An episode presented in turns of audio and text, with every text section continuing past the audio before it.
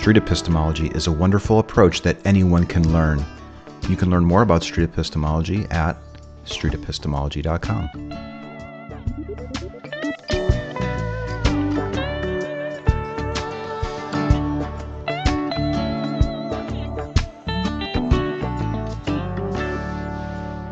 I want to talk to Jacob, who is calling in from Texas. Jacob, what's going on? You're on Truth Wanted. Hey Dan. Hey uh Hemant, how y'all doing? Hello. Doing awesome. Glad to talk to you, Jacob. What's going on? Oh, nothing. I, I was wanting to talk about street epistemology. I've been uh, working on it a little bit. Um, every chance that I get, and uh, I came across an issue with like, well, maybe an issue. I wanted to get y'all's opinion, but like when you um, when you interview somebody about like moral issues, and they're like on the extreme end of the confidence scale, they're like hundred percent. Mm-hmm. Um, I'm one. I ran into one yesterday. Was like that got me thinking because it was something. It was an issue that I agreed with. So I was trying to take my blinders off and be objective, and trying to instill doubt into something that I I felt like he was answer. He was responding to my questions. Was going, you know, hey, maybe he does have a good reason to have a high level of confidence for this, but like, especially where where there's like moral issues, like you know anything you can imagine with you know children or like sh- can you justify owning somebody as property like those kind of things Okay. um Are you asking how you can change their mind when they are already dead set on an answer? well i i could be wrong about the uh you know there's different agendas for street epistemology but like um i'm trying to back people off of 100% or instill a little bit of doubt or have them say oh you know if there was new information i might change my mind Yeah. Yeah. So weird when you're I think you said this, and I just want to make sure because I'll, I'll give my take on it first. Is that you know if there's some you know with street epistemology, you're you're not necessarily your goal isn't to necessarily give people doubt, right? It's more of a reflection of people's beliefs. It's like yeah, you know maybe there is a reason for them to be 100% confident, and and you're just giving them a reflection of that. But oftentimes we find that the confidence of our beliefs maybe isn't as justified as we thought. So if we discover that that might be the case, then that's where we might want to lower that doubt. But until a reason is presented otherwise, you know, there's no reason why we shouldn't allow people to have 100% confidence on something other than like, you know,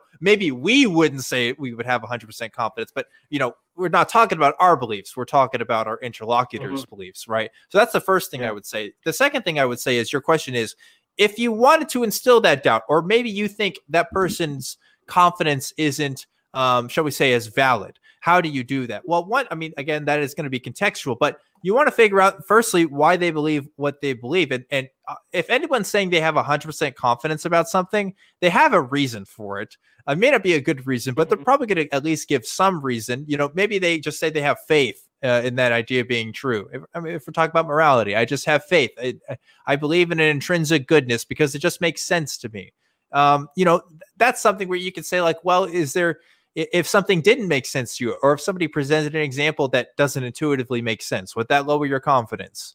You know and it's just giving examples it's just giving suggestions as Yeah. to what could potentially lower people's confidence. You don't have to give real examples that exist in the real world. It could just be hypotheticals because again we're just kind of dealing with sort of a, a virtual barometer of people's confidence um because you know they may say that they're 100% confident but maybe they're you know that they, they haven't fully examined their beliefs yet so uh, that's the first kind of suggestion i don't know if maybe Hemant wants to chime in and, and give his thoughts I don't have anything to add to that. I, I think Mhm. I'm right there with you. Yeah. Um, I don't. Ha- I don't have anything there. oh there you go what do you think jacob Okay, yeah, because I, I was going through those hypotheticals and stuff, and he was still pretty staunch in his belief.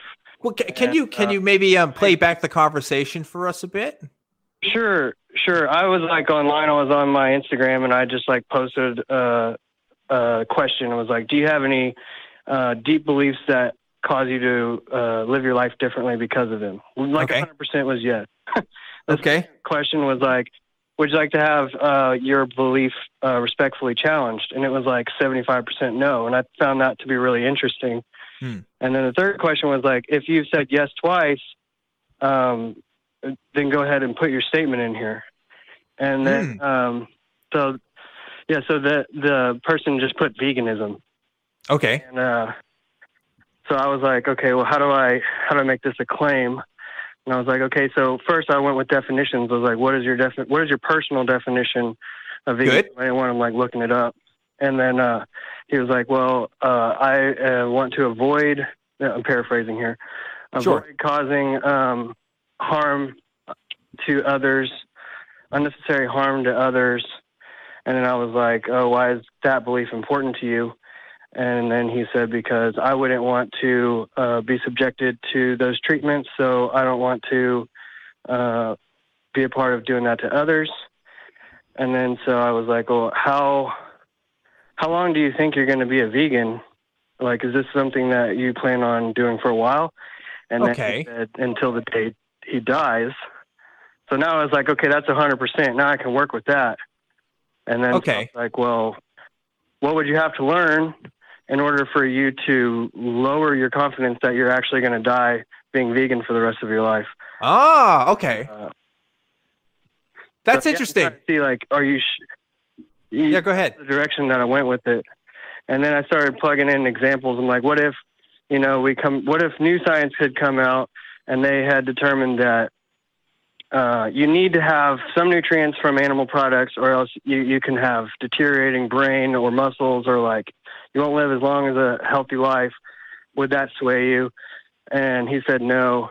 And then I was like, well, what if an event happened where plants became unedible or unavailable for, you know, months to years long on end, would that change your mind? And he was like, well, at that point, I've had a pretty good run, and Okay. animals are going to need to eat plants in order to eat animals, so I'm out.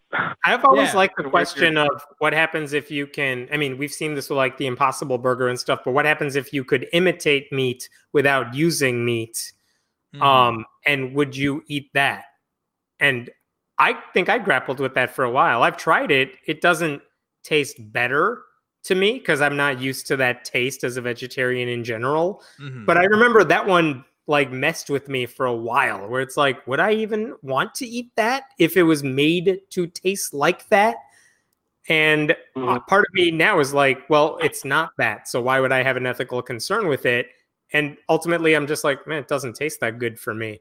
But I'm also not a meat eater who's converting to that. yeah. But anyway, I Yeah. the I wonder if you walked away from that conversation, even online or whatever. I'm wondering if you walked away with that thinking like that person is not persuadable because I don't know that I would change my mind anytime soon like that. But that is the sort of question that would linger in my mind for a while.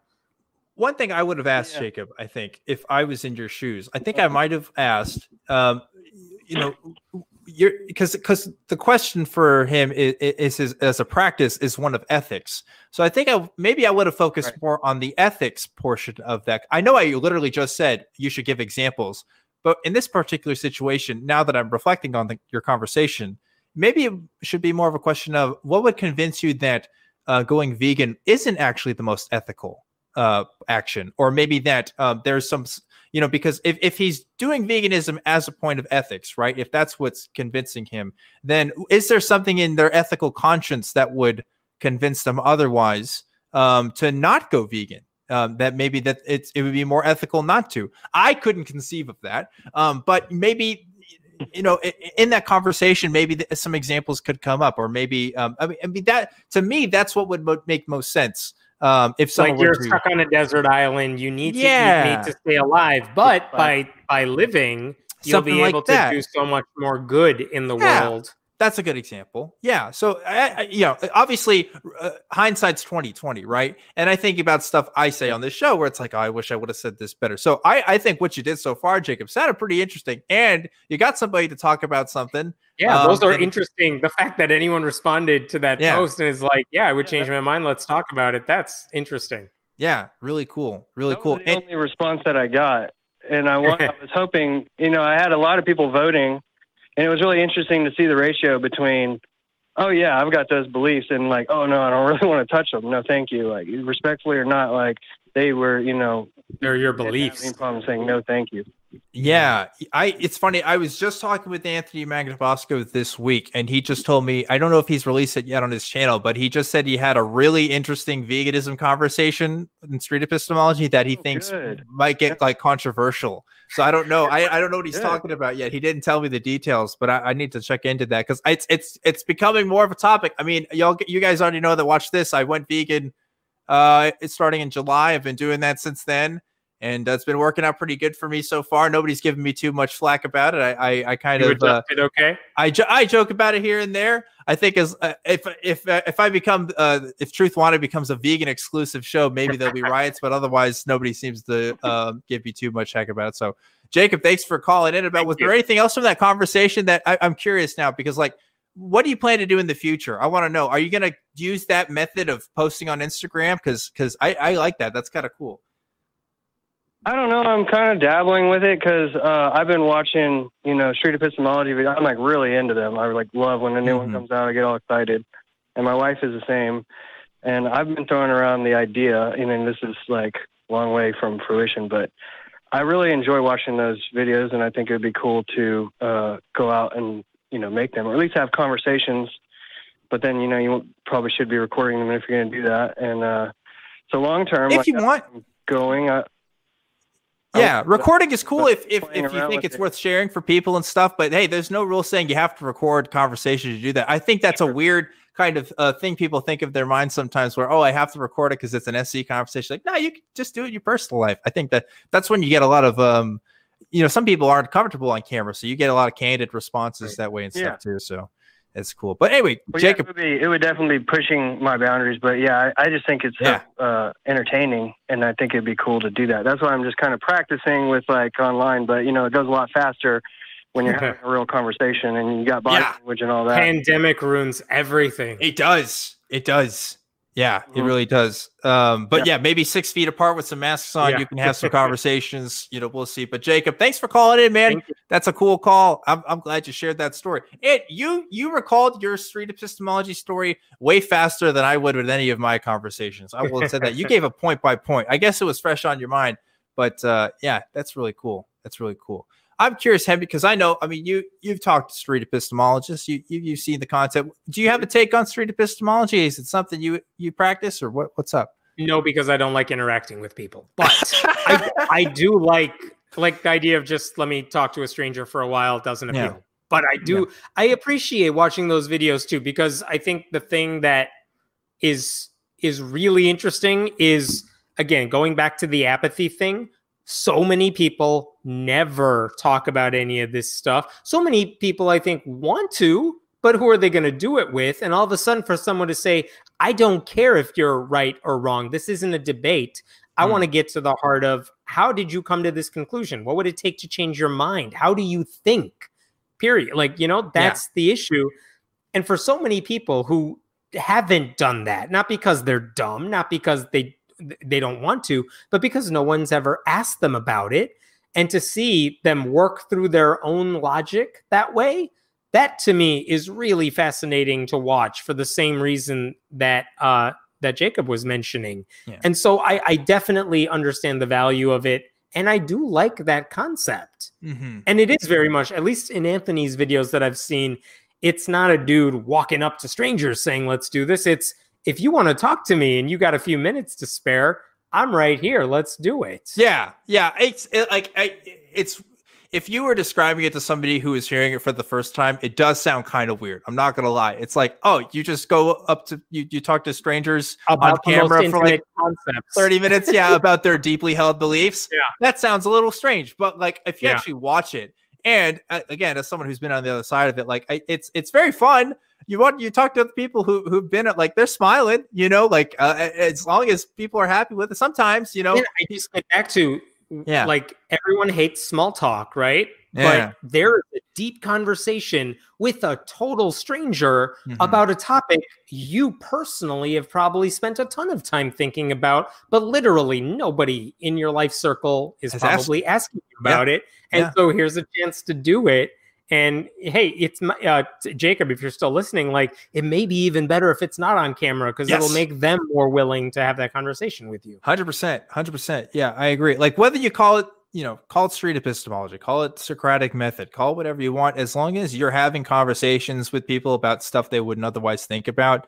I mean, you know, if that's activism to you, if that's just being a good human being, like I, I think it's I think it's something everyone should do on mm-hmm. some level.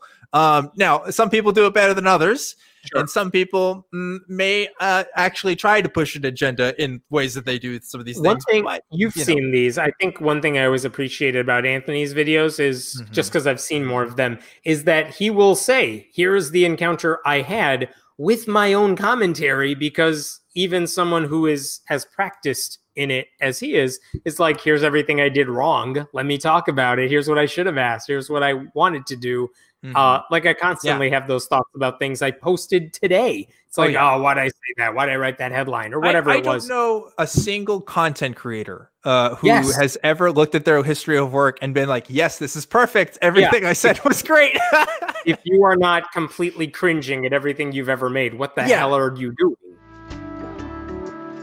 The Street Epistemology Podcast is a production of Street Epistemology International. You can donate or learn more about this nonprofit organization at streetepistemologyinternational.org. The views, guests, and topics expressed here or not expressed here do not necessarily represent those of the organization.